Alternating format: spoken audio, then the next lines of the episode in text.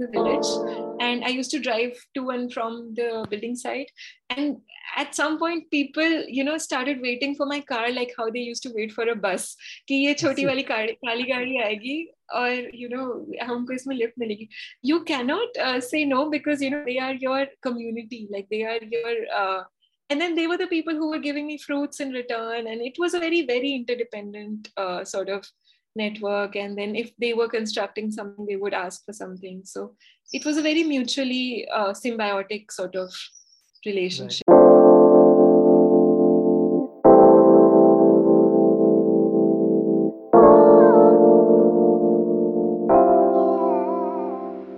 Hello, hello. Welcome to another episode of Tiny Farm Friends podcast. This conversation, long in the making, is personally special. The pivotal theme of the podcast has been sharing stories of the mad ones, people having the courage to take unconventional paths. For many of our friends, our guest today, Aarti Dhingra, is a mad one, someone who took the road less traveled. She is a role model and a personal hero. Aarti is an architect with a deep interest in ecological design and the visual arts. Her interdisciplinary practice based out of a small village in Uttarakhand in the central Himalayas of India, explores interconnections between ecology, design, climate, culture, and social identity. This conversation is about her inspiring journey of setting up her practice in a village in the Kumaon region of Uttarakhand. Today, Aarti and I deep dive into what it means to build beauty, we explore gift economy, ethical architecture, and how living close to nature influences creativity. And we discuss migration from villages to cities and vice versa, and so much more. It is a long but powerful conversation. Listen to the podcast at a 1.5x speed for a faster experience. This conversation is for everyone who wants to live in the mountains and work closer to nature. Enjoy the conversation with the meticulous and diligent Aarti Dhingra.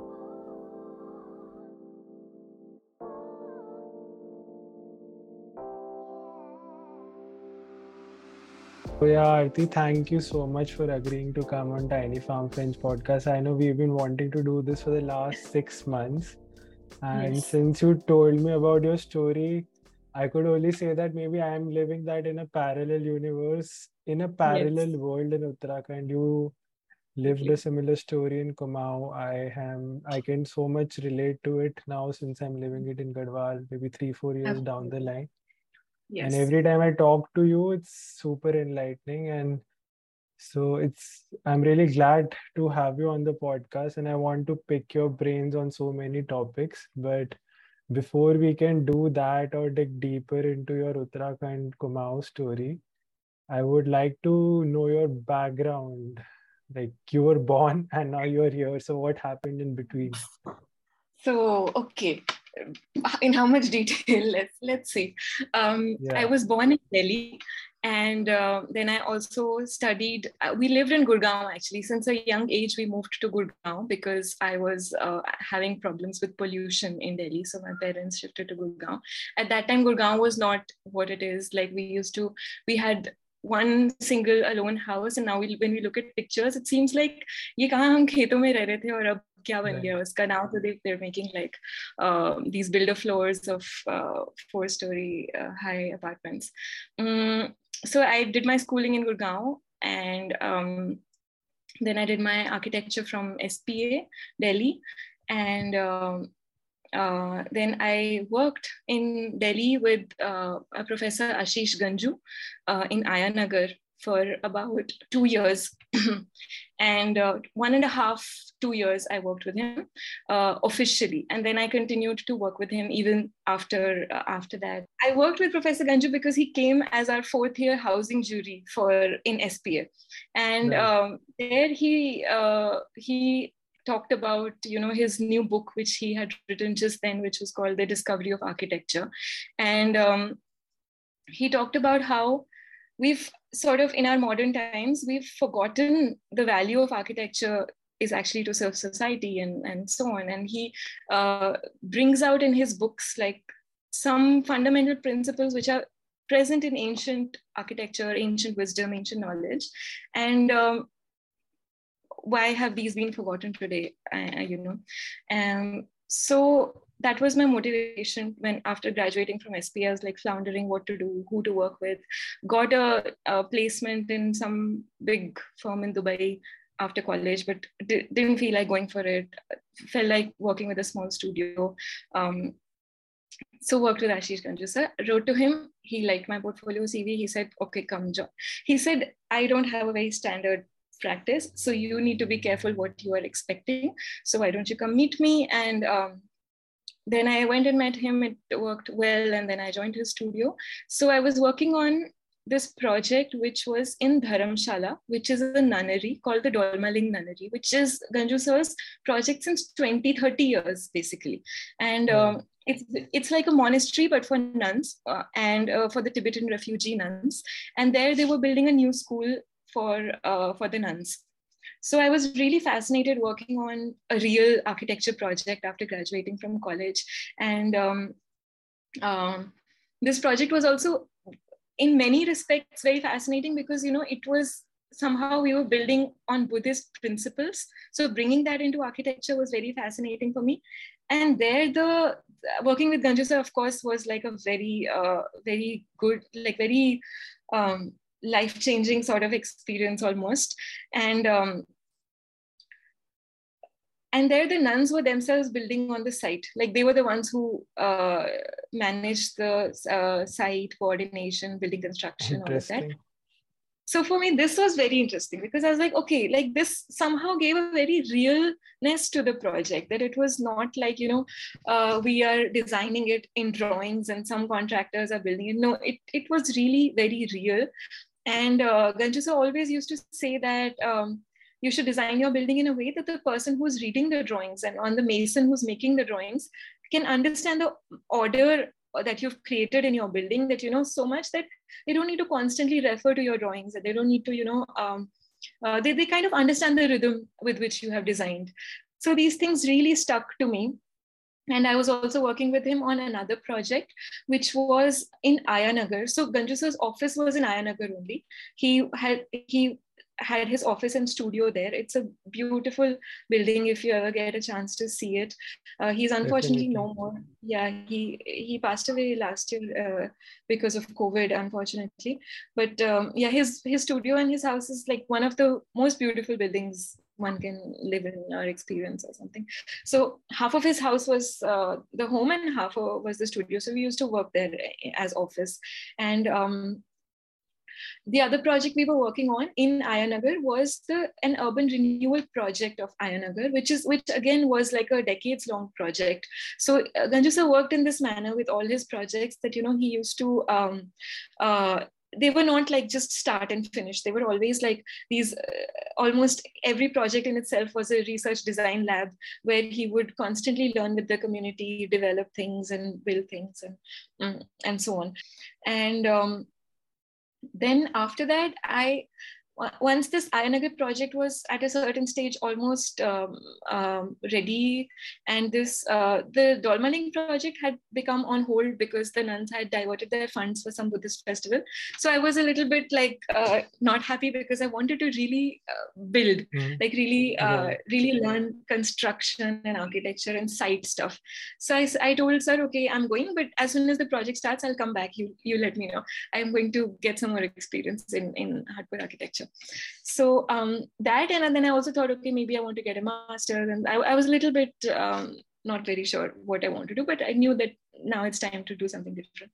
So um, yeah that's when i applied uh, for other jobs and um, that's when I actually then moved to Kumaon. So in between, there was a, a small workshop that I had done with in, in Kumaon with an NGO over there, and where where they were focusing on building rural homestays.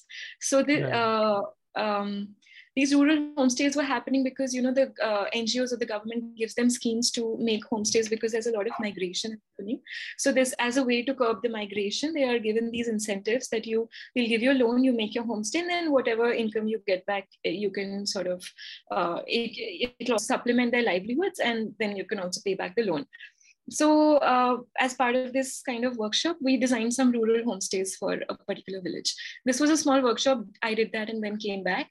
And then later um, i um, when i was applying for jobs i found a job which was asking me to go back to that same village. And it was somehow Super very yeah it was somehow a very big coincidence because that's yeah. such a small village like nobody would have gone there before. And i actually knew the, all the ngos what was the name of the village? Uh sitla. Okay. Yeah yeah. So um very small village and the, the architecture company they were not able to very easily find people who would just you know pack their bags from the city and go move there. But i said yes okay i will do it. Because i also wanted to and i was really keen on you know uh, I, I knew the people. It was a beautiful village. I wanted to go there. So i took the plunge. I said okay i will i will go. And uh, they were very happy because they found someone. And uh, i knew i had some local contacts already. So i think that was the the strong point that i had at that time. Um, so and so that was from when i was born till when i got there. Now what's you want me so, to go further? So first like i want you to maybe reflect back and uh, uh, tell me i'm sure like mr ganju was a gem of a person. And now do you if you look back do you really feel lucky that you worked with him and your life took another course? And if yeah. we talk about architectural pedag- uh, like pedagogy like because you will you graduated from an esteemed college in india right? So what do you think? Were you equipped enough to maybe take up construction projects or do you think the whole education system that we have in this country is it flawed or what are your views on that Okay. Uh, yeah, it's very easy to also say it is flawed, but you know, at the same time, architecture is such a difficult subject. It's a culmination of all the possible subjects one can ever imagine, right? Like recently, okay. someone was telling me that they have to design a building for animals. So you need to know how animals would you know uh, have their daily activities and all of that. So i mean you you absolutely know, need to know everything to become an architect. Or you need to right. keep learning all of that everything you know. Of course it's not like at any point you will know it. So uh, with working with ganju sir was a very uh, definitely a very very very life changing experience because um, uh, coming from this esteemed college he would diss it in a moment he would be like तुम्हें क्या पता तुम तो SPA से आए हो तुमको तो ऐसे ही train किया है and I would be like okay like uh, you know people talk about SP in a very different way.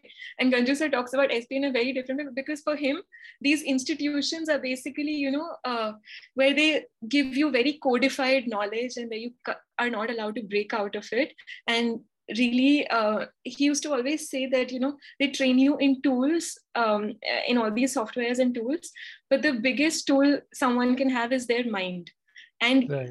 that mind is not trained then what is trained? Like he used to talk like that.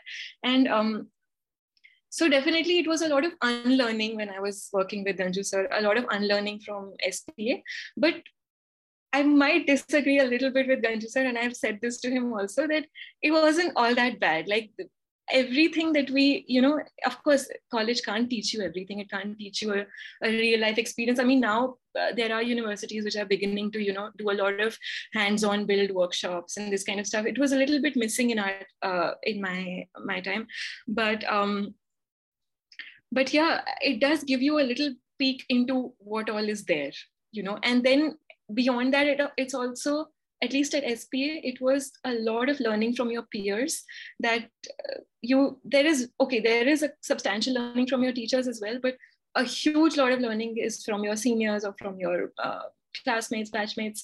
And you know from the city you keep experiencing different events and you you know you do a lot of these studies which connect you directly to the place that you are in and uh, all of that.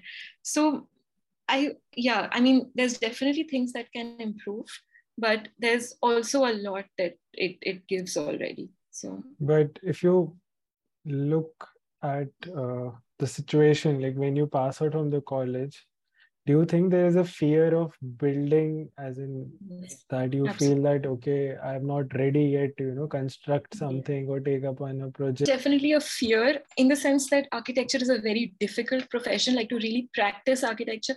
So as far as i've understood there are two different worlds that people branch into. Maybe they start with doing an architecture job because not everybody not very few people are just you know go out there and i'll start my own practice. So they start with a job.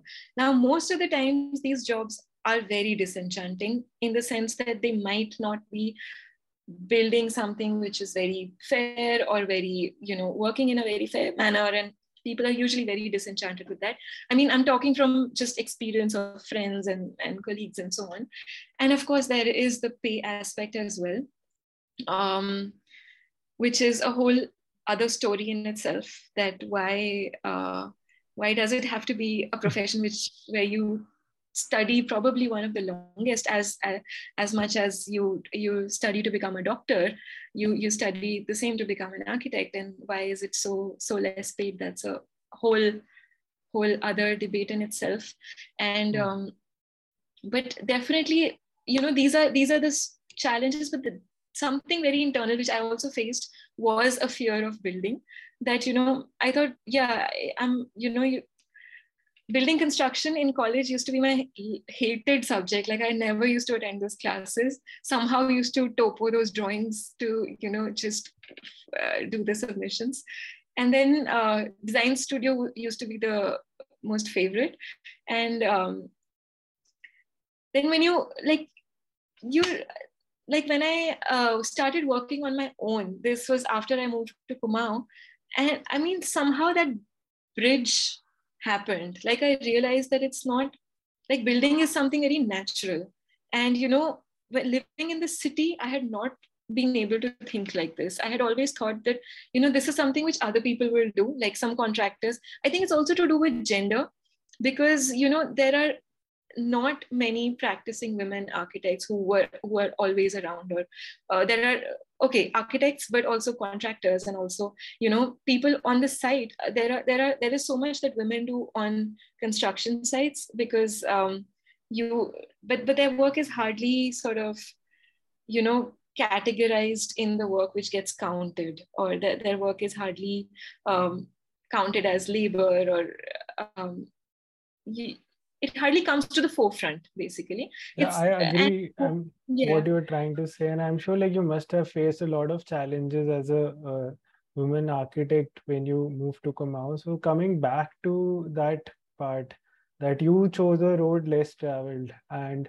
you unlike maybe your peers you thought of working in the rural areas and you ended up in Kumaon. So I wanted to dig deeper into that story that how again you ended up there and what all experiences you had and what all challenges also you faced as a, a woman architect living maybe alone in that village.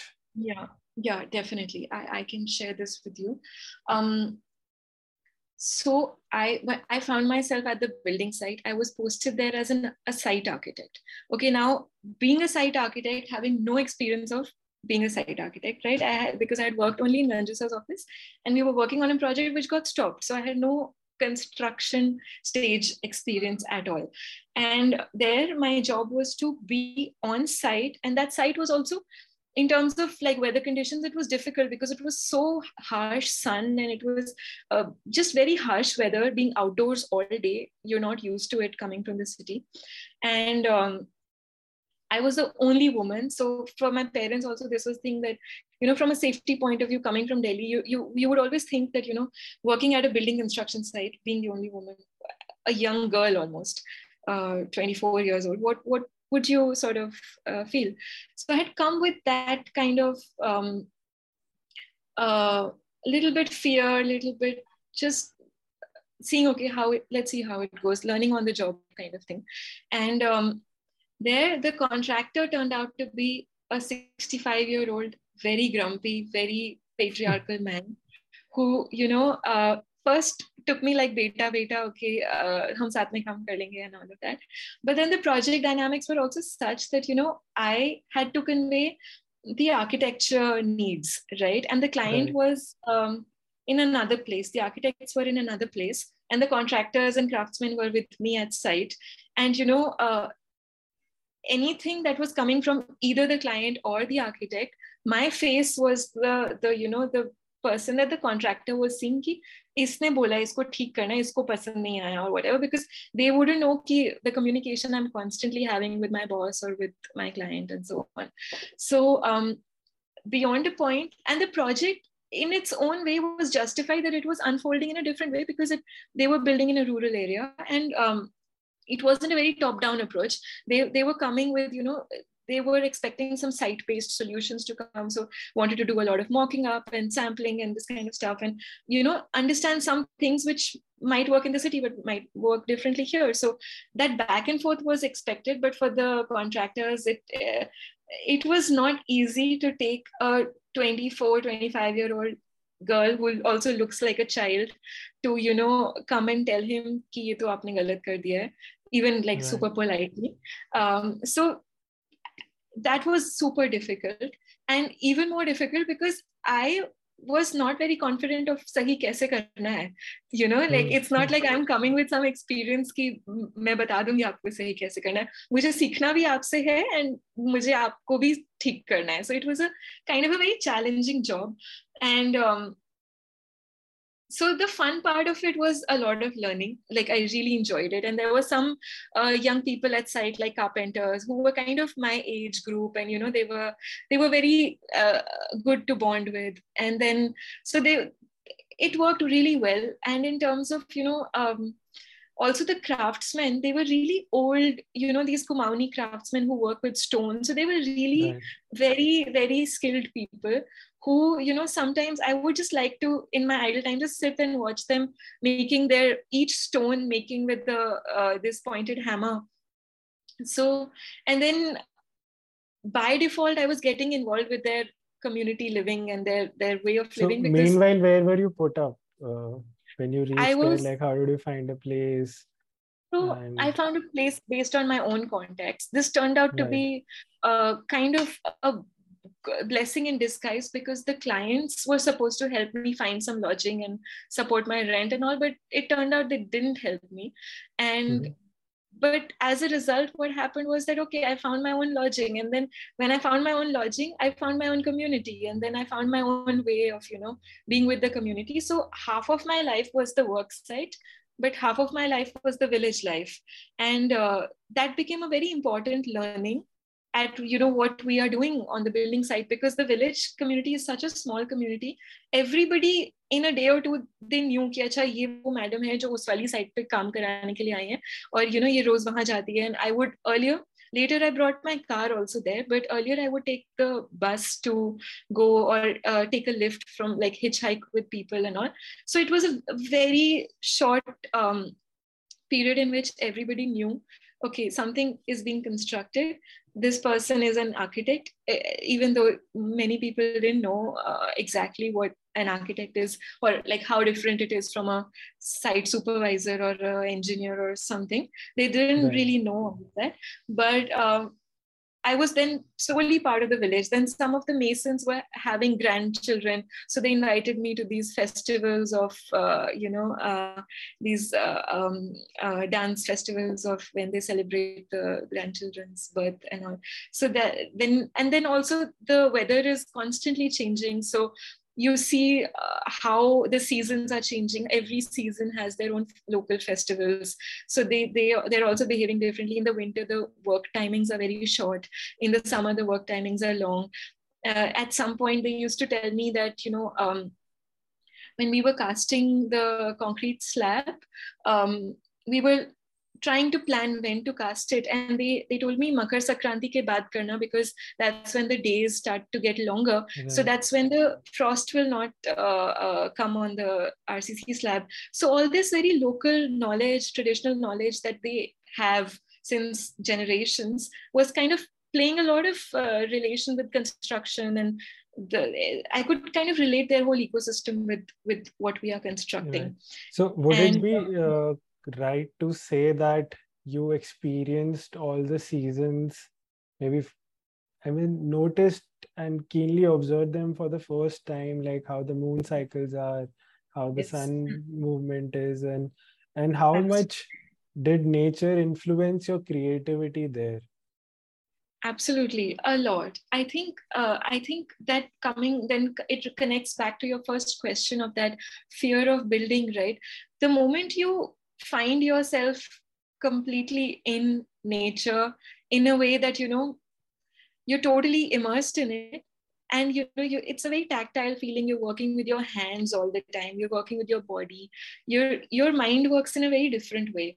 And at that time somehow architecture is a very natural thing. It's not like it's as natural as a bird would make her nest or it's as hmm. natural as you know ants would make their ant hill or like you know just taking up some mud and making a chula to cook protein in it light, light a fire. That that obviousness became architecture for me. And this kind of changed what spa had taught me architecture because their architecture was like a profession which was like for professionals which was for you know to be done in a certain way. Another thing like you know we work so much with drawings but when i was working with uh, craftsmen outside they don't work with drawings. They can't even read drawings. They don't know what is a section. Like it took me so it was so difficult for me to ex- tell them imagine there is something you have sliced it. Now you are seeing it from here. Now this is a section.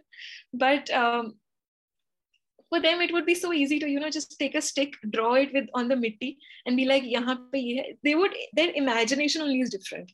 So we would work yeah. a lot with mock-ups and models and that would be so fast and so good and then i started making a lot of physical models also rather than drawings. i think because of the section you also encountered a problem which you tried solving it later regarding the water tanks or something right? Yes true true true. Yeah so even though like architects would work with their best intention like the people most of the architects i was working with they were coming with the best intentions of you know making something sustainable something good. But just the the entire worldview there is so different that even the best intentions are sometimes not understood or you know they're uh, misunderstood because people think also working with natural materials is inherently sustainable now mm-hmm. we were there working with stone and wood which are which are natural materials. So in terms of carbon emissions, they are much better to use than uh, say RCC or steel and circularity, and they would go back to the earth and so on. So that's that's one uh, tick already for the materials. But I slowly learned that you know the wood that we are using is coming from pine forests, and these pine forests have a whole ecological social ecological connection in the in that society that these pine forests are basically they are not native. They were planted by the british or they, they're basically they were they are not indigenous to the area and they are actually invasive. So what what that means is that uh, wherever these pine species are growing they don't let uh, the, the native oak, rhododendron, kafal, these kind of species to grow. And uh, these other species which are broadleaf species they are basically you know they uh, enhance the soil water qualities enhance the soil nutrients they allow uh, they they provide their leaves for fodder so they are very much more uh, part of the ecosystem in a more key, keystone species kind of way that you know they, they the the cattle feed on them the humans use them for fuel. They cannot use pine for fuel because it has the lisa and yeah. um they they nourish the soil. They uh, they they they uh, support community growth of forests. Like they allow other species to grow but pine doesn't allow other species to grow. And uh, so if you see a pine forest it's very barren. You'll see only pine needles in the in the floor of the forest. And if you see an oak forest or a rhododendron forest like how you see in like some reserved forests of mukteshwar or um, these areas, you'll see it's lush green and it has a lot of undergrowth also. It has different height growths also. It has a different soil quality. You feel a different smell of the, the nutrients of the soil. And you feel also um, a different temperature in that uh, area because of the microclimate that creates versus the microclimate this creates. Mm-hmm. So and um, this pine forests, why it came as an alarming realization to me was because in the summertime, uh, these famous forest fires of Uttarakhand, which everybody is aware of they were everywhere. Like they came to towards houses. People were spending nights to you know fight forest fires. And um, it's it's become a common thing in their life that is because of the pine needles right? That they catch exactly. uh, actually quickly. yeah it's actually a very complex phenomena because the the way the species the pine species propagates itself is through creating these forest fires. Like the pine cone is designed in such a way naturally that you know it f- opens up when a, a, fire comes and it spreads its seeds and it has a rolling nature. So it rolls down uh, uh rolls down the hill and spreads its seeds and pine are you know something called pioneering species. So they grow the fastest. And the other species grow slower. So it kind of shoots up really uh, fast and doesn't allow other species to grow. So the fire actually burns all the other species because the other species are quick to catch fire. Pine's bark is fire resistant. So it causes the fire burns the other species doesn't itself let, let itself burn protects itself propagates itself. So it's almost like, you know, uh, you can imagine like human characters in these trees also like pine ka ped kuch hai banj ka ped kuch hai so exactly that was coming into my mind like some kind of yeah. uh, evil villain yes exactly. its own uses yeah. exactly so not just that that it propagates itself through these forest fires uh, in terms of like its natural uh, um, uh, uh, propagation, but also it attracts lightning the fastest. So if there is a thunderstorm, if you there's a pine tree on your site, it's likely to catch lightning, catch fire, fall, whatever. Its roots are kacha, so they, it can fall easily with wind. Um, uh, what else? So, yeah, it doesn't provide uh, any fuel to the uh, sorry any fuel to the uh, uh, the local um, chulhas and uh, it doesn't provide any fodder to the cows but all it provides is us uh, timber and resin which is a huge contributor which is a huge revenue generator for the construction industry. And uh, that is like a big chunk of the revenue that uttarakhand generates. So um, this became a big part of their ecosystem. And this kind of connection and i mean people are so used to this that forest fires happen and this is happening but you know it's still it's very connected to the fact that every year when these forest fires happen there there are habitats being destroyed of uh, local animals. And you know um, uh, so you see a lot of wild boars coming into farms uh, creating chaos, not letting them farm anymore. You see sometimes leopard attacks. You see um, there are, you know, a crazy amount of monkeys uh, that that are there which do not let people farm anymore. And these sound like right now just things we're talking about, but they're they're actual problems of people that you know a person is really the, the, monkeys have caused a lot of havoc like they've stopped farming because of the monkey havoc and they need to keep dogs which chase away the monkeys so this this stuff. brings me to the next question that i am assuming that you were there building a house for somebody uh, who's trying to maybe move from city to the rural area or maybe just making a farmhouse and at the same time you're talking about the animals and how maybe their habitats are being destroyed and maybe they're venturing into the farmlands and maybe that's causing uh, some kind of problems to yeah. the villagers and maybe leading them to you know reducing their efforts in farming so yeah. i want to know about migration so both ways so again it's like a very vicious cycle but probably inevitable i'll uh, what I understand is that, so like we spoke about the pine forests, right? That they are invasive, they don't let native species grow. Because of that, farming cannot happen. And because like soil quality degrades, farming cannot happen.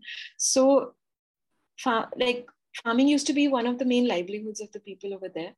And of course, happening in a globalizing world and urbanizing world, it's also kind of happening in parallel where people's aspirations are very much towards the cities and um, towards what the city, the, the life that the city offers.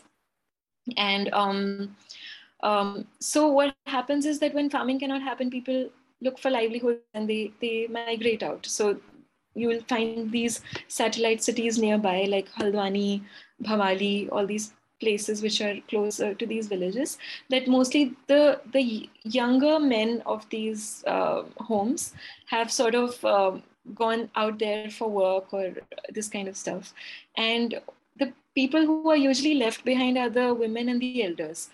So that's actually uh, it's um, more difficult than it sounds because uh, when you leave behind agricultural farmlands they actually don't work when they are you know fragmented. So if because uh, these uh, traditional homes used to be community living. So their farms were also connected. They used to be like row houses.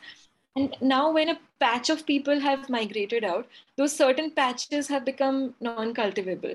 Like the beach ka patches are you know it's more difficult for them to cultivate on it because their quality and so on so it's system is not resilient enough right now exactly exactly. And um, and then so first of all the system became fragmented because half of the people went out. Now that difficult system is, is left to be managed only by women because you know the, the men younger men have all gone away. And um, um, also the elder's uh, responsibility is now uh, uh, to take care of the elders is now on the women. And then um, in terms of like certain social traditions and all it's usually the women who go and fetch water. So the, the natural sources of water are you know found scattered in the topography. They're, like uh, natural water harvesting systems called naulas which where people go and collect water for the day. And it's it's usually a, a good enough walk for like and i mean it's usually the women mostly the pahari women who who go there for um, fetching water. So and now because of this again construction activities and the degrading of the soil the naulas are also drying up. So you don't always find water in the nearby naulas. So the walk that the woman has to do is also kind of doubled up tripled up. So it's become like a manifold problem for a particular gender as you can see like she's not only not getting the benefits of you know migrating out which the men can easily get that you know they can find jobs and opportunities but she's also suffering the uh, uh the climate disasters that so are happening having there. having seen myself like how much hard work a pahadi woman does but can you yeah. also trace what you observed like how her day looks like an average Pahadi woman uh, living in the village.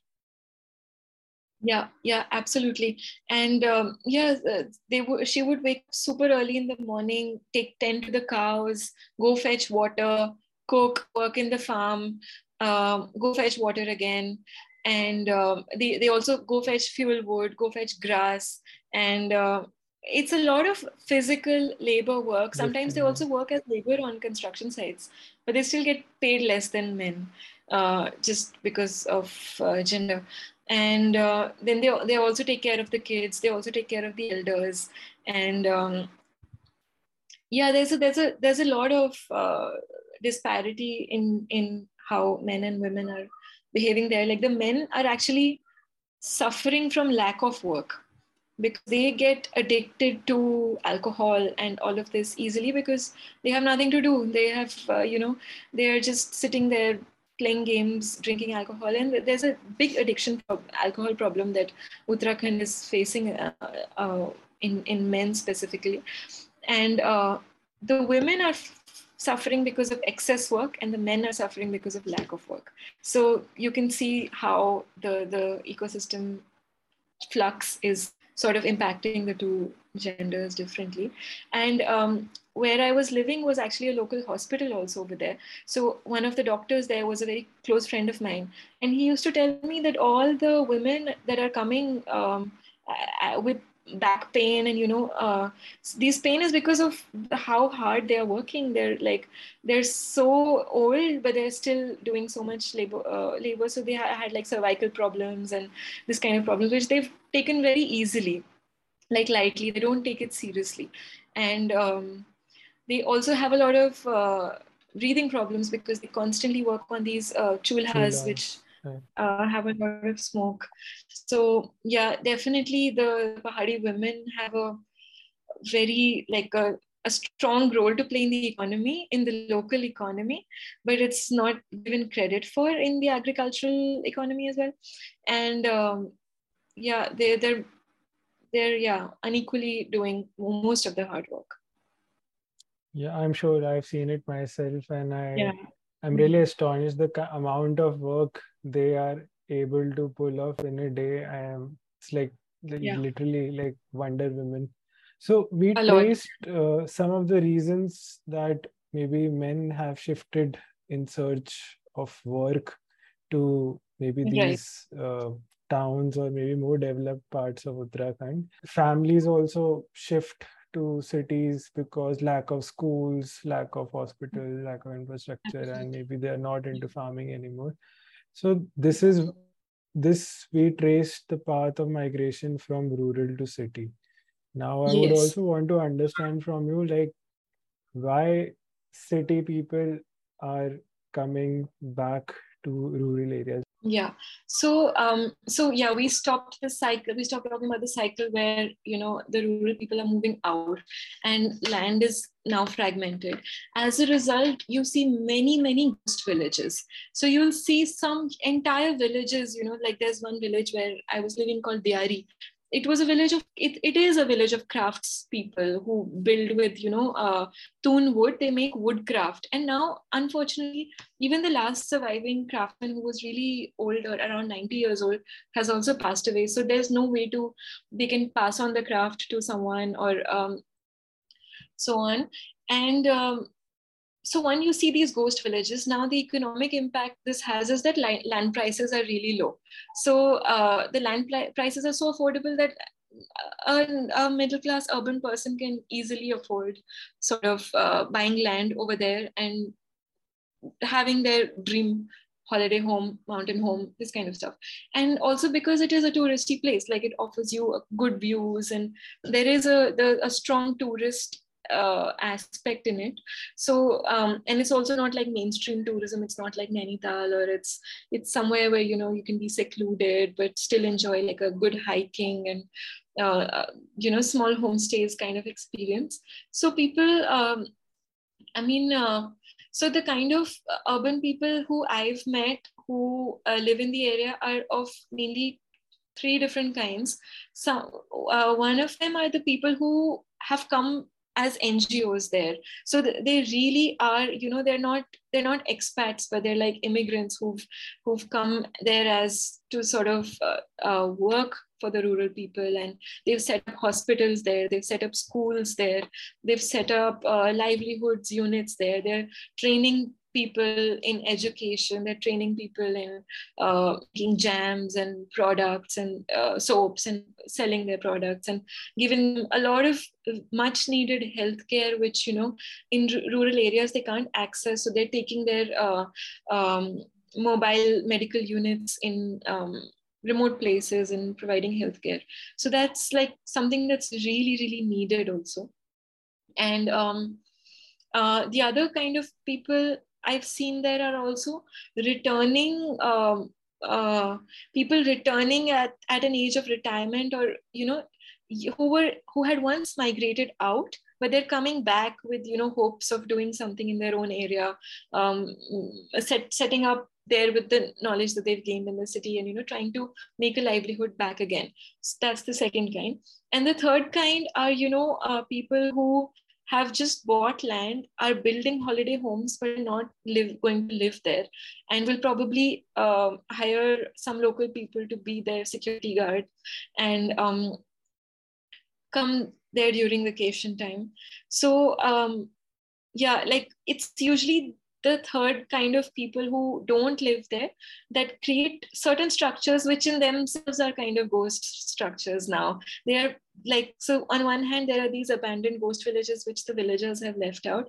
But on the other hand there are these huge uh, you know uh, monstrous ugly rcc structures which are half done just left abandoned because someone couldn't afford to complete the construction or something happened or some land dispute happened they haven't finished it.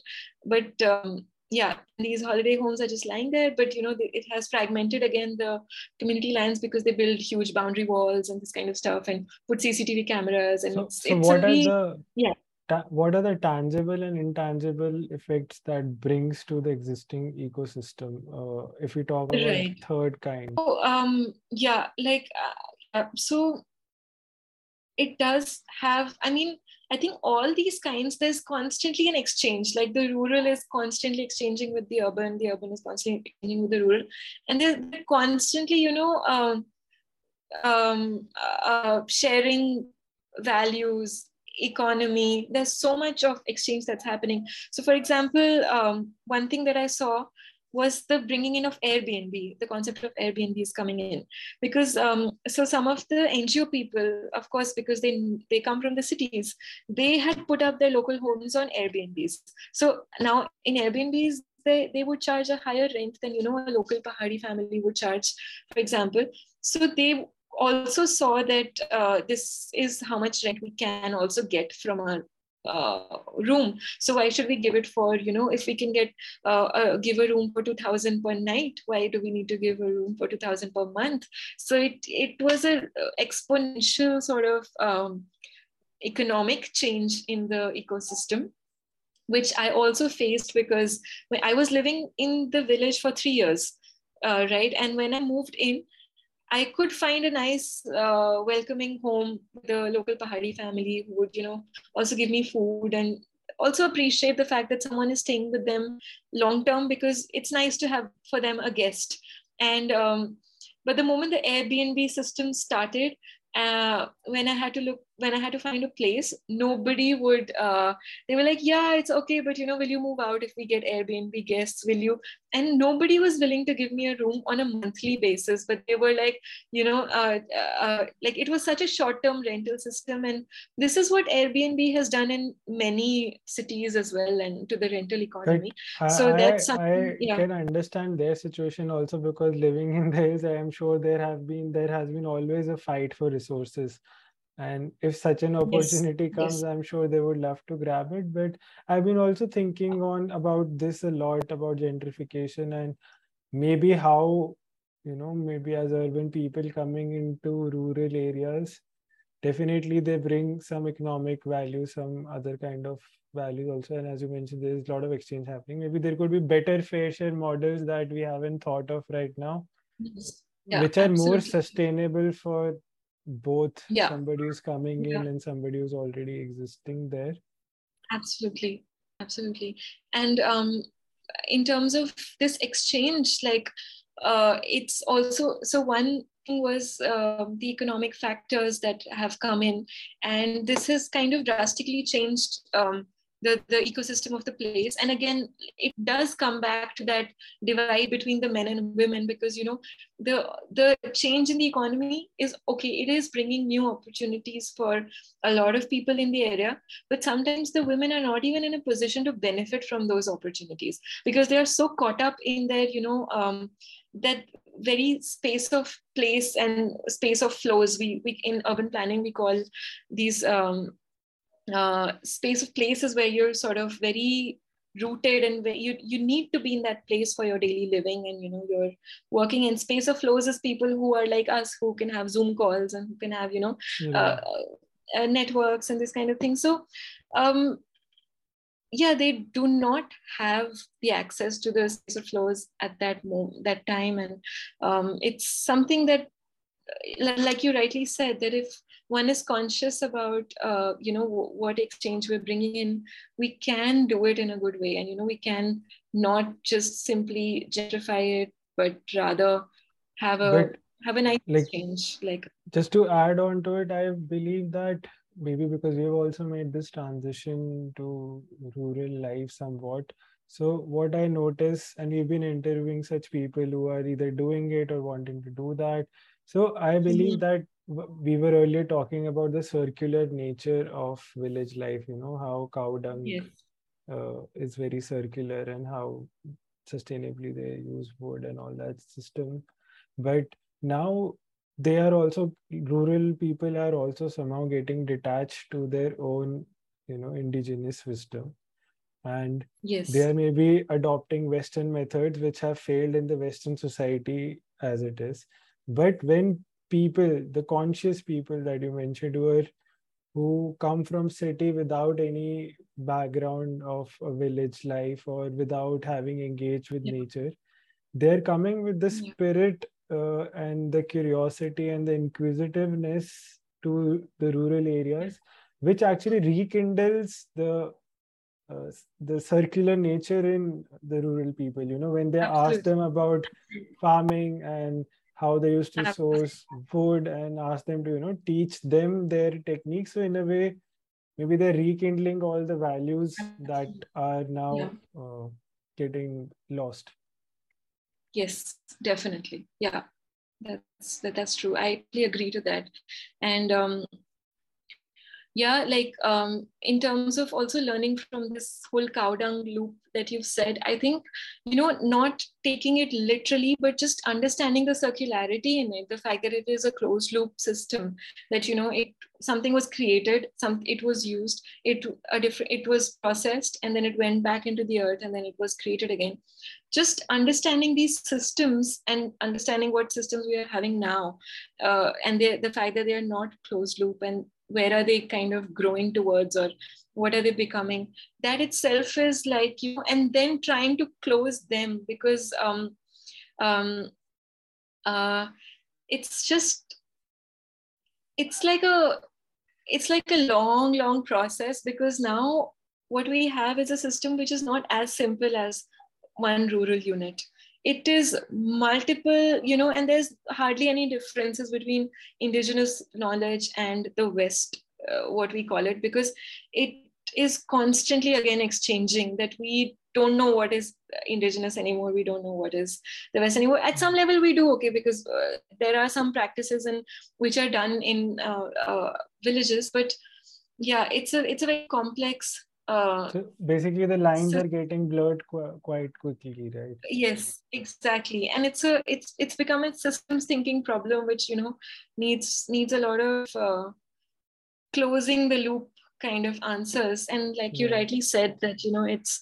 uh, conscious people who are coming there who've who've seen what fails in the cities and you know who can sort of bridge those gaps because they can they, they can make the two worlds meet in a sustainable manner that's that is like super super super needed right. crucial right so now coming back to your project where did that fit in mm-hmm. and uh, like how did you advance on that project? Uh, that project, I was just an employee working as a site architect. But slowly I realized that, you know, I want to work with the rural community also. Because um, uh, most of the times when I was working with the uh, people who were moving in, you know, from a very diff- from a very luxury oriented background from the city they were expecting those luxuries in the villages also and um, it somehow just didn't feel natural uh, living in the village that those luxuries are even possible because in nature you you can't afford those luxuries. Like to give you an example i was living in a small small hut. I'll share with you pictures later. Maybe you can put it in also because it will give a good idea. Um, so i was living in a small hut which was completely dependent on rainwater. And um, like here now working in germany people uh, are uh, like we don't use rainwater for uh, recycling it in a way to you know consume it or drink it or bathe with it. But there we were using rainwater for everything because we had no choice. So um, either rainwater or we would have this local naula like i told you to we used to go fetch water in there. And uh, we had to really be really really uh, uh, use it really scarcely. And um, but in some of the building sites, we were building swimming pools. So for me, this was a big contrast uh, um, that, you know, uh, I mean, it's just that like uh, sitting somewhere else, you're sometimes not aware. Maybe you have the best intention to make a swimming pool as well, but you know, maybe you're just not aware of the harsh realities of the place. And um, what happens is that you know in hilly areas especially water is a very scarce commodity and it also is a very shared commodity. Because you know um, if your land is if your house is on top of the hill water will flow down. So if you extract a lot of water at the top of the hill or you use it then the villages downhill will not get that water. And um, you know that then we're talking about equity and resource sharing and all of that. And um, um, yeah so this these issues were very real issues that you know people were kind of facing on a day-to-day life. Like some rural people came to uh, some of my construction sites and they would say, say, no you cannot construct anymore because we don't have any water to drink and and so on. So you know like how we talk about ethical fashion now it it came to me that you know what are the what is the ethical side of architecture? Like uh, what we are doing something that's legal but is this ethical? And um, you know so i started questioning on that level that you know what is what is relevant architecture? What is ethical architecture? Sustainability is was a you know a ground line but it was when we sustainability becomes such a broad and sometimes misused word that you know we we can almost call anything in any way so many ways we can call things sustainable right? But um, when you really root it to these particular ecological factors then you really know that you know if you're being regenerative you know if you're helping the ecology or if you're uh, destroying the ecology that's very clear. So um, that was the the kind of uh, line that was something that you know then i began exploring those those thresholds that you know uh, what is that kind of architecture which is you know beyond sustainable. It's it's it goes to sort of support livelihoods. It goes to so, sort of right. support the economy this kind of stuff. And um yeah yeah. So now you came from city. So do you think that you were bringing any value to the whole rural system? And how was the response of the community in accept, accepting you uh, as somebody who's come from outside? It was a lot of it was a lot like i think there was because there was so much construction happening there in the area um, first of all i made very close friends. So some of my closest friends in life are now my village friends. And um, like who i'm constantly in touch with. And um, who i met them there i was living with them. And it was a it was a very like almost like community living that you know we were living together eating together everything so um and some of these friends were also working in local NGOs. So uh, I have a friend who is a forester, and from him I learned this whole, you know, story of the pine and the oak that I'm sharing with you.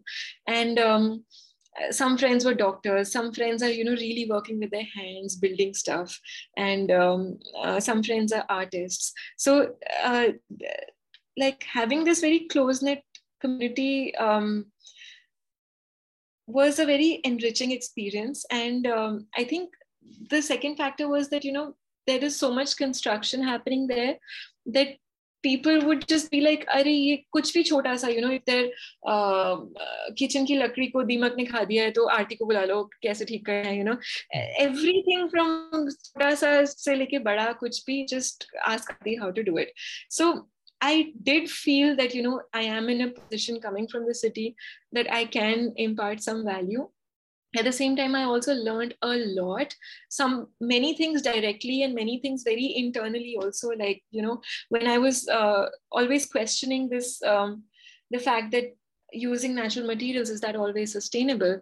Uh, and then we also worked on some projects with Abi and Cob and you know very natural materials. So that was also a very fascinating experience to also bamboo.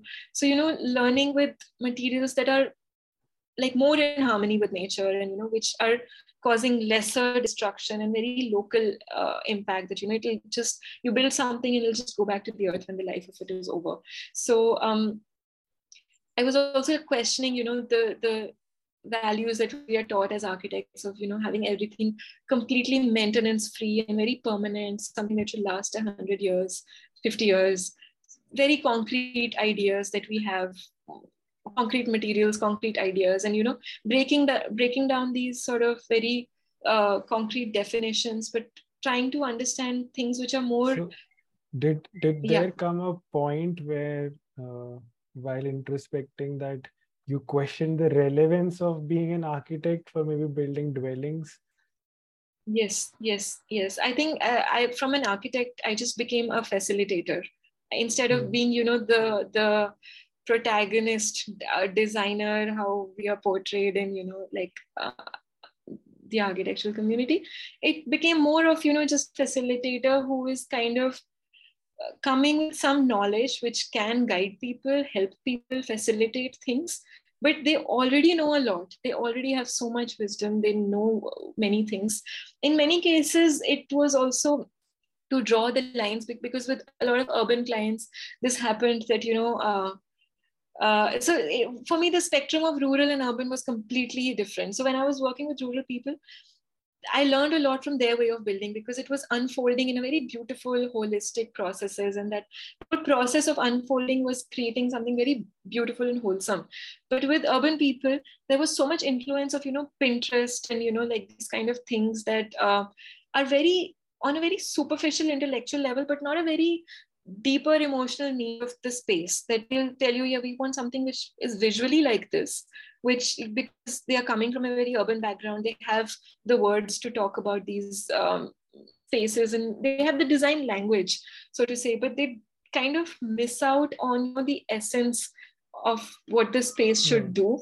And in right. the end, what so, turns out is yeah, sorry. Yeah. So like no, what no, diff- yeah. like you rightly were mentioning and comparing two approaches so i just wanted to come to that point like how different did you see uh, the approach like one as a as a conventional architect that he or she takes in the city versus how the rural uh, craftsmen or rural builders or mistri maybe they do it yes. while building their own houses or somebody else yes. and i remember uh, you mentioning yes. in the talk how they could you know maybe just by touching the soil they could you know like tell you that whether it's good enough to yes. build it yes. so what is yes, the relationship met, between like, materials and different approaches yes i met one very uh, very wonderful person, Nishikant Bhai. He is a craftsman who works with mud. And he could really tell me, like, he used to touch the mud and he used to tell whether this will go one floor or two floors, whether this mud. But that's now that you think of it, it's so obvious, right? Because, you know, uh, when you feel a material, you know its quality. Like, you know that if this has silt or clay, you can feel it. If it's how it's crushing in your hands, how it's making a ribbon in your hands. These tests, we also have these field tests. So like sometimes you know in the city or in architecture training or just general urban living we kind of really disassociate from a very intuitive side of what is inherently present in us as something that we can feel and tell. We've kind of totally abandoned that and we've become like you know we, we or we we won't believe it. Like we just won't acknowledge it we won't believe it won't follow that uh, voice but we will just uh, wait for this material to go to a lab to get tested and some uh, me- through a mechanism which will then tell us the result. Uh, so uh, not to you know uh, i don't mean to say that that lab test doesn't have a value but you know that we would be in a so much better position to understand the value of those things also if we were more in touch with our intuitive sides and you know understanding materials in a very intuitive holistic way that you know these are gifts of the earth that are touching us and you know understanding it as as that rather than you know something external from us or you know um, i find it very difficult to talk about these processes but um, because what i, I understand yeah. from the approaches is generally i mean i might be wrong and different people take different approach we cannot definitely generalize but maybe in conventional architecture you plan the building and you like you're yes. done with the elevations and all the planning and then you come to the yes. point of selecting materials and material palette but yes.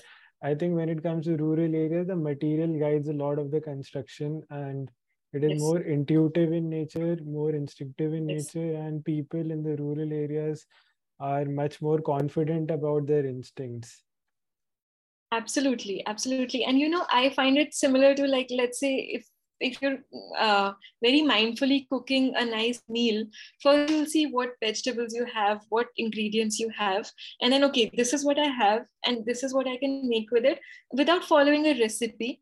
And you know, this uh, something you just follow a process, which is a very wholesome process. Okay, ab ye dal diya, maybe now the next thing that should come that feels right. That's the next best step to do. That should be done and then if you if you stay true to the process something beautiful and wholesome will come out of it. That's the the ancient way of building right? That's that's how most indigenous societies and most uh, uh, rural societies work in. But in the urban way of building or cooking uh, it's basically that you know uh, you saw a recipe on pinterest. Now you want to make it. So now if i need one ingredient which comes from finland i have to bring it from finland you know? So but where is the self involved in it? There is the mm. self is totally disassociated from it. So this idea of the self is i think what is missing between um, you know uh, building something which is very beautiful and wholesome and you know very uh, in in harmony with the ecology rather than you know just building something which is intellectually can be termed sustainable. Nobody is questioning that.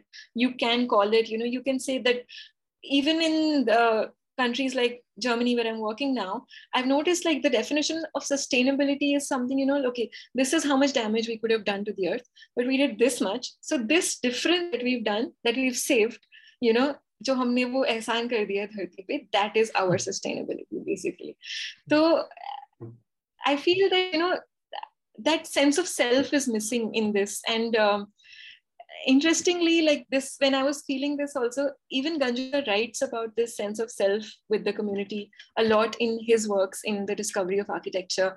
And I recently did a, a postgraduate uh, diploma in a, a, it's called Building Beauty, basically. It's based on works of Christopher Alexander and um, taught by family and colleagues of Christopher Alexander also. And he also talks about a process in which, you know, when you when you stay true to the process of unfolding, you kind of create something which has a lot of your yourself involved in it rather than uh, it's very difficult to talk about these things, but maybe you can check out the program and uh, uh, uh it's it, it basically talks about beauty and wholeness in architecture from a from a holistic point of view rather than a you know aesthetic point of view because it's it's kind of integrating aesthetic and function and calling it wholeness basically. Okay. and uh, because we've as designers we tend to divide the two. We say ki, you know function form follows function function comes first.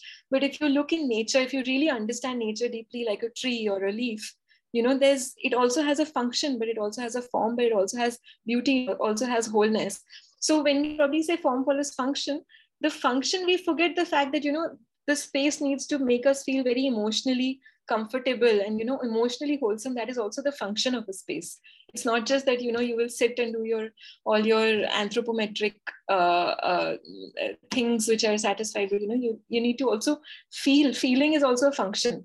So we kind of forget mm. that feeling altogether. And um, so so um, yeah so this, I, I believe I, I believe that you've been exploring this theme throughout your career maybe i think your thesis topic was also on similar lines and yes now after pursuing yes. your masters in germany and you took this uh, uh, course in post graduation specialization and i would like to deep dig deeper into uh, this course because Christopher Alexander uh, is definitely someone who every architecture student, designer, or anybody who's planning to construct anything should read.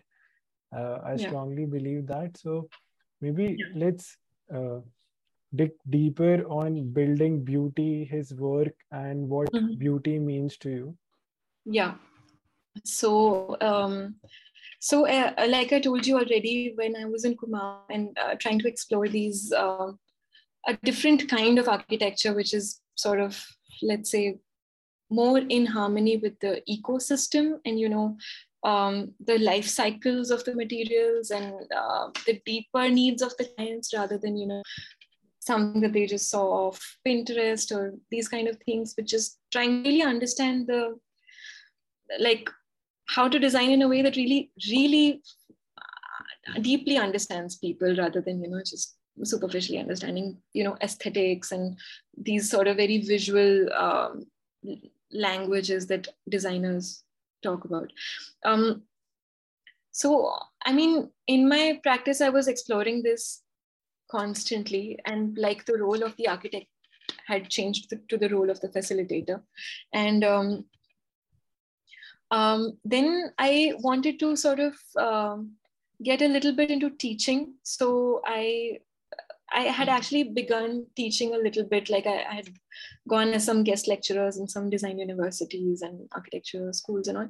So um, I felt that okay, maybe it makes sense to you know um, learn a bit more, go a bit deeper into this theoretically, also understand how these ecosystems are working.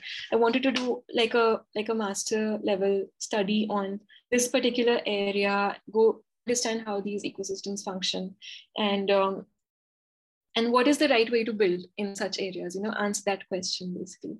So that was constantly a question, and um, so so I mean, luckily I had a scholarship to come to Germany uh, I, where I studied uh, my master's, which was in integrated urbanism and sustainable design. So that was a pretty uh, rich experience in itself, uh, where we went deep into ecology and ecosystem design and thinking and um, urban planning, all of that. Um, and um, uh, but at the end of the course, something was missing. Like you know, uh, there was um, I also did my master thesis in Kumaon, where I uh, compared these, you know, social ecological systems of the, the rural areas versus what they are becoming because after the migration and all the economic change that's happening. So, um, and the whole gender thing that I'm talking about, all of that came out as, uh, as a result of interviews with people and really spending time with them and talking to them and um, the stories about the women that I'm talking about. These came out uh, through interviews and um, um, yeah, and a lot of ethnography and you know just just spending time in the area. So there was still something really fundamentally missing that you know okay now i know how the, how all of this makes sense but you know where how do you proceed? Like what how can an architect design? You know what is a way to design in which that it resonates uh, is in harmony with these areas? So i was kind of um, maybe again it was a, a, a big coincidence uh, that ganju sir used to be faculty at building beauty. So um, and like ganju sir has been my uh, guru mentor throughout uh, ever since i work, worked with him so he was also guiding me with my master thesis and um, yeah, like I said, that Delta COVID wave, which was horrible for all of us. Um, uh, yeah, like uh, uh, Ganju sir, then he passed away unfortunately during that um, that COVID wave. Uh, it it was in the middle of my my thesis, and um, yeah, there were a lot of unfinished discussions. Like I was, you know, speaking with him about all of this, and my thesis was coming to an end, and yeah, suddenly he was no more, and uh, you know, but he had always talked about the building beauty program to me and i was actually working in his office when the they were designing the building beauty program and he was part of it so um, for me constantly it was a thing that you know he's engaged with and i want to know more about it and i want to at some point get into it as well but after he passed away this kind of came as a natural sort of choice that you know there were there are so many unfinished discussions that are remaining to have with uh, professor ganju that I want to have and I want to, you know, I want to go deeper in it. So I kind of, uh, that's how I got into building beauty because um, almost as a tribute to Ganju sir. And, um, and I'm really happy that I did because uh, it kind of connected all these worlds that, that are, uh, that I was exploring. And, um, and you're talking about wholeness, which is again, connect the self and what you create. So uh, one famous line which Christopher Alexander is, which is also written on the Building Beauty website is that making heals the maker. And uh, so when you're making in a way that is truly in harmony with the fundamental principles of nature, it has a very healing effect on you and yourself and your conscience. And you know, the other way around that um, when you feel so uh, mindful and aligned with what you're creating. And you're able to see the difference between something that is truly wholesome and beautiful. And remember when i say the word beauty i'm talking about the beauty that we talk about in terms of leaves and trees and not like the convoluted term of beauty that is uh, misused versus you know distinguishing it between these very these styles of architecture that you know we are minimalistic or we are modernistic or we are sure like these styles have their own place and yeah i uh, think know, that conversation has gone viral in recent times too like the conversation yes, between true. the minimalism and yes the true. loss so of detail the idea the essence of what i'm trying to say is that there are certain things which are you know preferences which are personal preferences of how you want to dress or how you want to uh, whatever. But you know there are certain things which are more deeper like on a neurology level that your your body needs something. Now if you you know eat a fruit you will get certain nutrients or certain minerals from that fruit right? There's no questioning that you won't get it.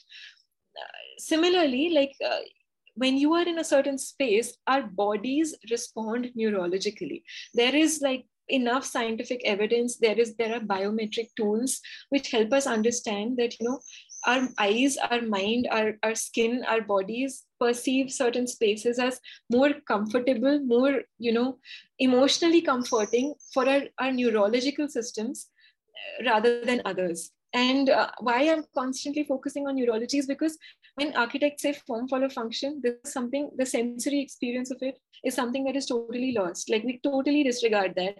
We just end up creating you know very minimalistic structures which okay i i uh, there is a certain uh, preference the intellectual preference that it is coming from. But you know on if you really connect to a deeper level of what the the human body needs at some many levels it falls short. Um this also like the the kind of people who teach building beauty are people who work directly with alexander and you know who were their contemporaries or students or uh, um, um, I don't know, partners. Um, they, and I mean, it's very fascinating to see the life journey through his works. That, you know, he was also constantly exploring what is a meaningful way to build. So, you know, even Professor Ganju, he was also constantly exploring what is the meaning of architecture. Like he also used to do these um, talks, architecture and society, constantly questioning what is the relevance of an architect what is the meaning of architecture critically very radically questioning the role the architect plays in the society and you know what is the, the ecological what is the social relevance of uh, the responsibility of an architect and he used to always say that you know architects are very much needed in society but not in the way that we're working now in a, in a very different way so probably you know more as facilitators or more as like the ayanagar work he was doing that no architect would do that work. He used to always say that architects hate to talk about because he was dealing with sewage. No architect wants to talk about waste management and sewage and this kind of stuff. So uh, yeah, like it, it's pretty it's pretty interesting to really understand like coming back to your earlier question of you know questioning the relevance of an architect i believe in the standard way that we are taught definitely we should question it. But uh, we also know at some level that now that we uh, we are trained to you know um, integrate so many different subjects of knowledge that is basically our strength right? And that strength a lot of people can benefit from. And um, so in that way we can sort of value to to many ecosystems and and in many ways. And um, yeah so for me building beauty was kind of uh, uh, um, like not something that is groundbreaking or eye-opening because at some level i was also within myself and I work exploring questioning those. But it kind of gave me a very thing that you, you know to see works of alexander who's you know found methods and learn his methods because he's gone through that journey and he's developed certain methods of unfolding and understanding beauty and he's given us some objective tools basically so there's something very fascinating which he's devised um, uh, called the mirror of the self test so this okay. is something which is you know these days people talk about human centered design and everything basically that human centered design is is comes down to the mirror of the self test which is you know um, catering to something very deep within your your human self. And it, it's very uh, related to how well you know yourself and how well you're willing to be mindful of yourself because it's it's a test which shows you two things. And let's say two spoons or two uh, cups or you know two buildings and then it asks you a question which is super introspective. Say which one of these represents all the good bad ugly beautiful sides of your your true self? You know which one of it has that? And um, of course to answer such a deep question you need to be in touch with your own self right? If you're if you answer yeah. it superficially you won't answer the correct answer. And um, somehow like objectively when people answer this most of the people choose one particular answer. Like it's a, it's a, it's not a subjective thing that which is your true self it's an objective thing. So that's where it comes down to neurology that you know if for a second we forget the ideas of beauty that are taught to us by society. Like you know um, i did for my bachelor thesis also. I was designing some spaces for children for specifically juvenile delinquents that foster sort of rehabilitation and emotional healing and these kind of spaces. So i did an experiment with children from younger classes like fourth fifth standard even younger second third class and uh, higher like secondary school like uh, 10th 11th 12th class students. And i asked all of them to draw a school what school means to you. And um, of course like as you would imagine as well all the elder students drew like a very uh, modernist building. I gave all of them colors okay? And the elder ones didn't even use colors. They did pencil shading gray and white and black with a very uh, school bus there. And you know very uh, all the regimented parts of the school were there. And when the younger ones were drawing it was full of color full of vibrance full of emotion and full of you know much more meaning that you know i'm more, more like their friends were there rather than the systems and the mechanisms their friends were there their parents were there their teachers were there. So what I'm trying to come down to is that as we grow older, like what was the conclusion of this study, this primary study was that as we grow older, there is a certain influence. Of course, there is a certain influence that what, what we are taught is correct and what we are taught is beautiful. What we are taught is, you know, even in architecture, we are constantly looking at references on the internet or works of architects who are from a generation uh, of, you know, a certain style of thinking be post the world war and all of these have impacts on how we feel and how we think and how we are brought up. But uh, if you really go to a child and ask these things there are no none of these impacts. They, they don't know about the impacts of the world war. They, they will just tell you the the truth like the truth which is actually in harmony with nature. That you know the, the, this is the space which, which nourishes me. And um, somehow in the mirror of the self test that comes out through all of us. Like if we really we don't ask Aarti or Raghav, but we ask that inner child what space is, you know, then the answer is always objective. So that is something that building beauty gets into.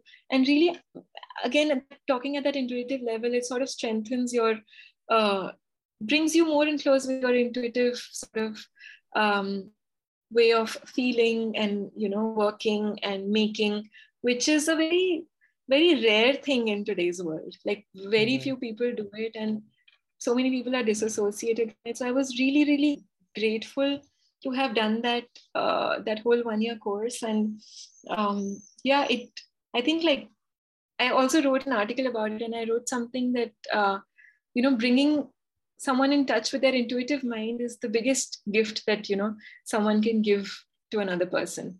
So and i mean this is not a new thing. You know, everybody albert einstein also said this that it's uh, he, there's a famous quote, uh, quote by Albert Einstein, which goes something like The rational mind is a faithful servant, and the intuitive mind is a sacred gift.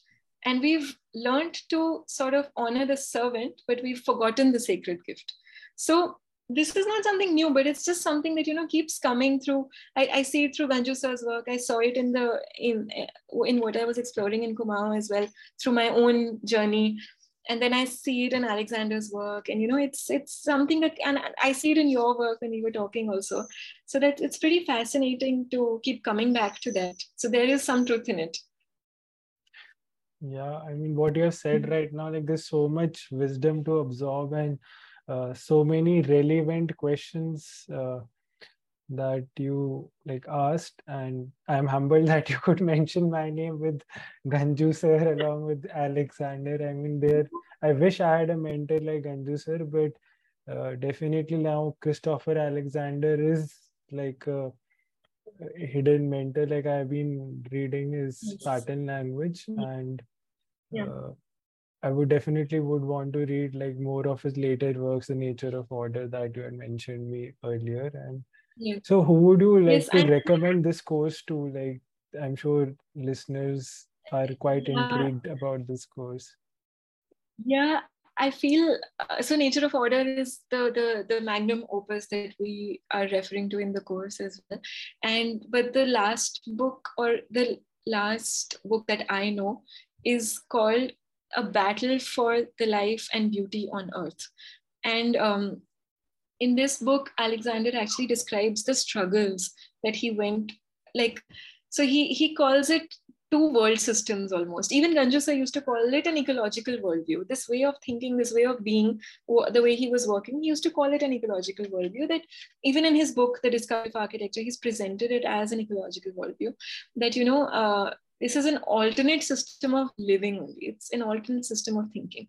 And even in Alexander's work, um, he describes the struggle to make uh, make beauty and wholeness and life buildings that support life.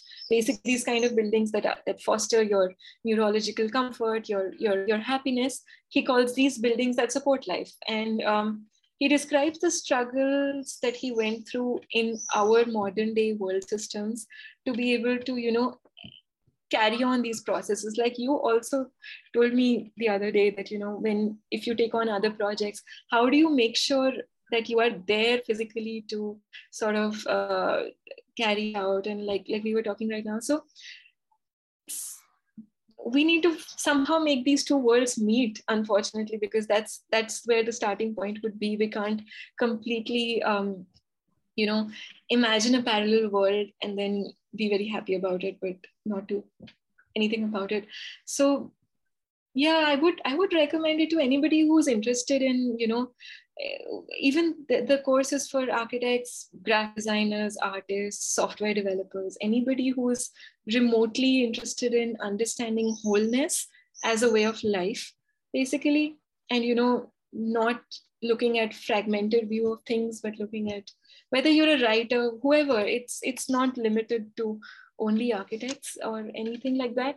And um, people who want to engage with making things um, and you know understanding that fundamental question of how do you make something in the right way and uh, the the universities and the schools there are so many schools of thought which are you know conflicting each other and uh, you you align or you become your own identity which comes out of ego again with most architects.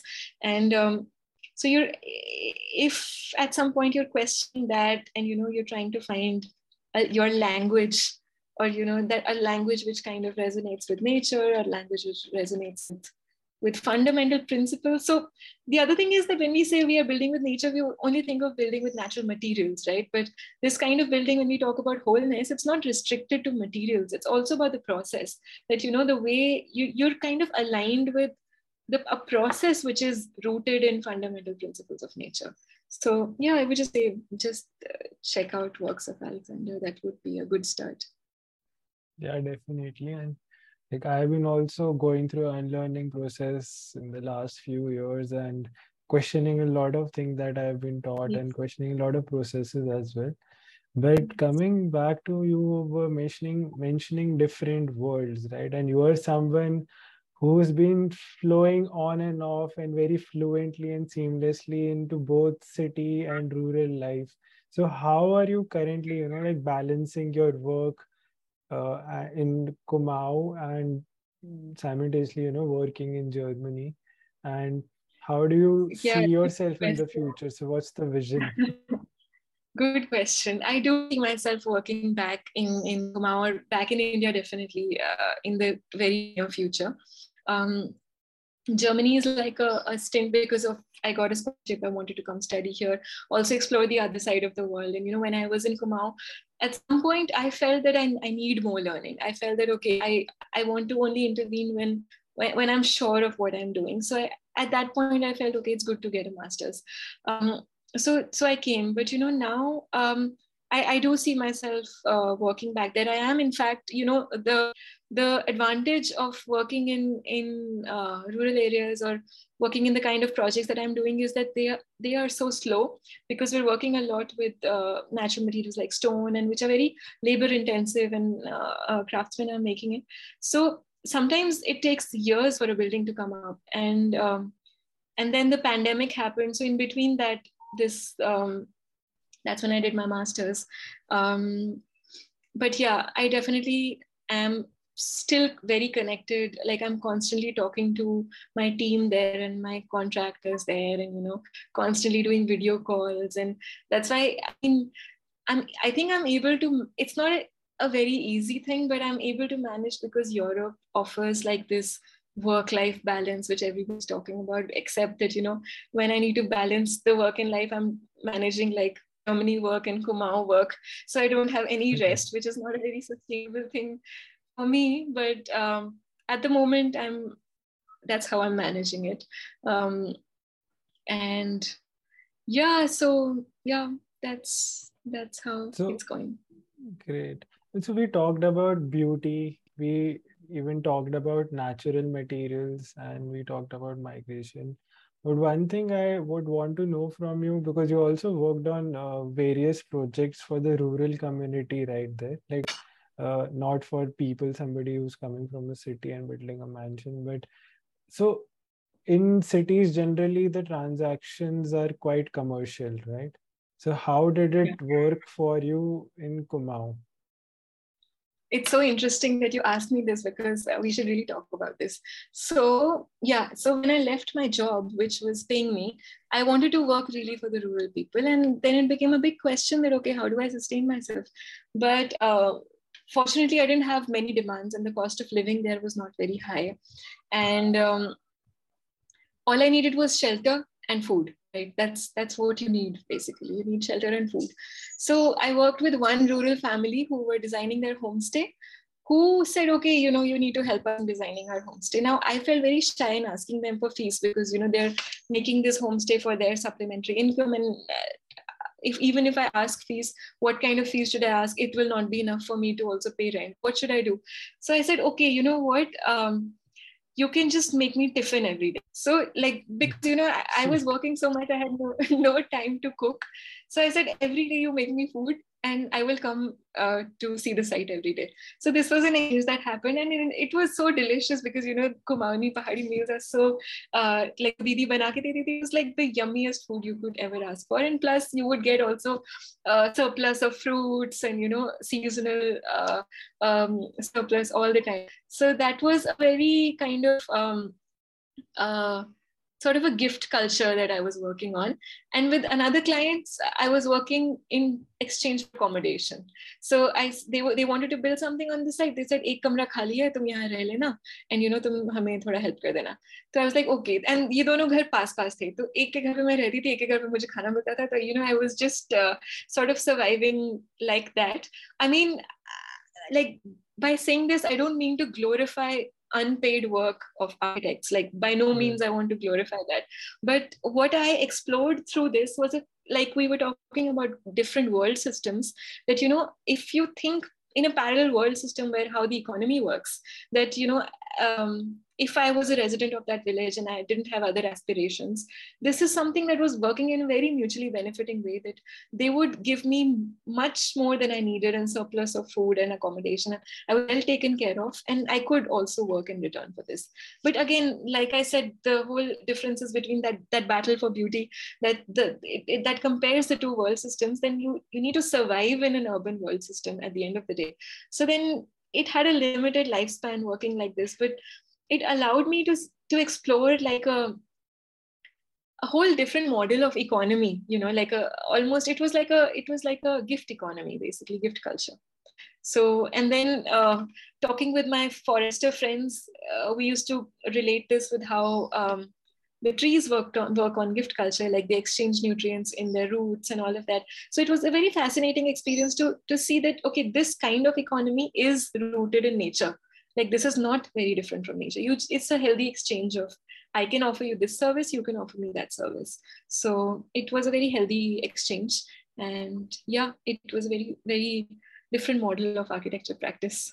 Social design i would call it. Yeah i mean sounds very interesting. And i'm sure like you were maybe fortunate to experience this kind of gift economy setup because as systems we moved definitely a lot far from uh, these kind of sacred gift economies that used to yes. persist yeah. in earlier i think you also need to take that step you know at some level like i know so many people who might be in the same position but not have to, because i have so many friends who told me that you know if we were in this position you would not have taken that step uh, that uh, to you know still work on gift economy or still do but i i think it's just that one step if you really take it and that's that's also which you deeply feel again with that self and intuition and all of that there's something that that living in nature for a long time does to you that you do start believing in in in that voice and you you know you you think okay this is the right way to go it makes you feel safe that you know you will be taken like care of. like nature like even nature you know there's a lot of interdependence for exchange of nutrients exactly. exchange of resources Absolutely. and similarly yes. in especially in remote areas it becomes more uh, like a survival thing you know like you have to help each other maybe if there yes. is a wedding you need to help you know get the chairs Absolutely. for the wedding or you need to help yeah. cook yeah. because Absolutely. you, you will no, uh, their help someday yeah Absolutely. Absolutely. That's how the system like I used to, developed. Yes, yes. Like I used to have my car there in the village and i used to drive to and from the building site and at some point people you know started waiting for my car like how they used to wait for a bus. ki ye choti wali kali gaadi aayegi or you know humko isme lift milegi you cannot uh, say no because you know they are your community like they are your uh, and then they were the people who were giving me fruits in return. And it was a very very interdependent uh, sort of network and then if they were constructing something they would ask for something so it was a very mutually uh, symbiotic sort of relationship I think symbiotic is the right word that you used yeah yeah so yeah. i'm i'm sure like like in between all of this you must be posting on instagram or on social media and that yes. must have painted a really rosy picture for your friends yes. but uh, what were what are their reactions and what were your realities and challenges that you're facing in your personal yeah. life? oh my god it was so different. It was so different because um, you know sometimes my friends would be like oh i'm so jealous of your life. I envy your life like you know so whatever this kind of stuff but actually reality is you know very challenging. Like if they would come to visit me they would not be able to survive for more than 3 4 days. They would be like to pe kaise reh it's so difficult. You know um, they would really be able to survive. And they would be like okay we are going back. It's nice to come for a holiday. Coming for a holiday is very different from really living in such a place. And uh, you know simple things like where i used to live was like a 15 minute uphill walk from the road. So where you park your car you need to constantly uh, walk.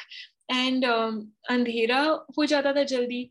And then that area also has leopards. And it also like people do um, say uh, like put your they put their dogs inside and like they uh, there have been incidents of you know dogs that we know that have been taken away by the leopard and all of that. So it's not like uh, i mean it has its own beauty and its own charm but it does have its own uh, um, like when i was working at the site it was so hard because there were no there were no toilets like where where would i go uh, you know simple things which you don't even question in the city and uh, mostly I was working with men, so I would be the only one who would need a toilet. So things like that were difficult. Then eventually I had to take my car because uh, a lot of uh, like uh, traveling was really long and uh, um, challenging and um, and then there were of course these like pest attacks and like at one point my whole body was filled with you know these uh, i don't know some pest or something from dogs or something like my whole whole skin was like had this uh, infestation or whatever which i had to come to the city and get it treated because uh, this was there. And then of course there are like these leeches if you walk in the walk in the forest there are these leeches so, and spiders. And i mean urban people are not used to this and they, they would just scream. And i mean i was actually one of those urban people actually. You know it was so funny when i came from uh, from the city when i just moved in there was this uh, night jar. Do you know this this uh, bird, this nightjar, which makes this noise like like a beep beep beep. this kind of noise it makes. Okay, and okay, and then I was sitting with this uh, bunch of people uh, who uh, like my friends over there, and like around a bonfire or something, and I was like I don't know मेरी landlady कौन सी machine on छोड़ के चली गई है क्या कुछ इन्वर्टर चल रहा है क्या चल रहा है and you know you can't just think that that beep beep could be a bird like it it's you can always think it's a machine and so i mean our minds function in very different ways when we are you know with nature and uh, without and um, but a lot of people also ask me don't you feel unsafe i like don't you feel unsafe with um, living in a forest. And because i was living on a in a hut which where you know one kilometer around it was nothing. Um, so with like a big dog mowgli. Uh, and then they were asking what don't you feel unsafe? And then it made me realize that you know somehow walking even at night with that big mowgli who is like a leopard magnet for uh, that area i mean it was somehow so feeling unsafe from a leopard was so liberating, you know, than compared to feeling unsafe in Delhi from like a man. You know, that that that there was a fear for sure, but that fear was a very liberating fear, like it, that I'm afraid of nature, you know, but I'm not afraid of uh, someone who can cheat me or someone who can, you know, uh, uh, stalk me or whatever, this kind of stuff. So that that even that fear was very raw, and that fear was super liberating i think. Yeah i can only try to understand that but now i'm sure your journey was quite challenging one but a beautiful one and a lot of memories to ch- uh, cherish. So before we end i would like you to maybe you know share some advice for people or students designers who are maybe you know planning to make a move to uh, rural areas uh, from urban areas and what should they keep in mind or maybe how can you know maybe they become part of the community or what kind of value they could bring to the community? Yeah i would just say that you know don't go with any pre uh, predefined notions of how it should be. Just go with the flow and just see you know they will find their own community. Because if you if you go with certain expectations it's very difficult. But just just go and see what's out there for you and just um, just go with the the intention to explore yourself. Like this i would definitely say that you know get to know the rural community get to know nature but also get to know yourself through that journey. And i think then the journey will take over. I think that's uh, that's how it will, should be. Great.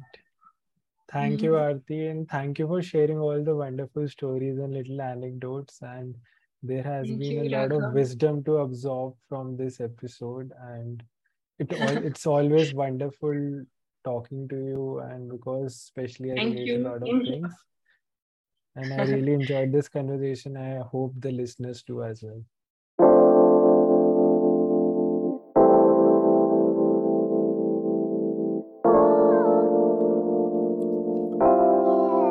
for listening. If you enjoyed the podcast, please consider subscribing, sharing, and leaving a comment. Your comments and feedback are highly appreciated.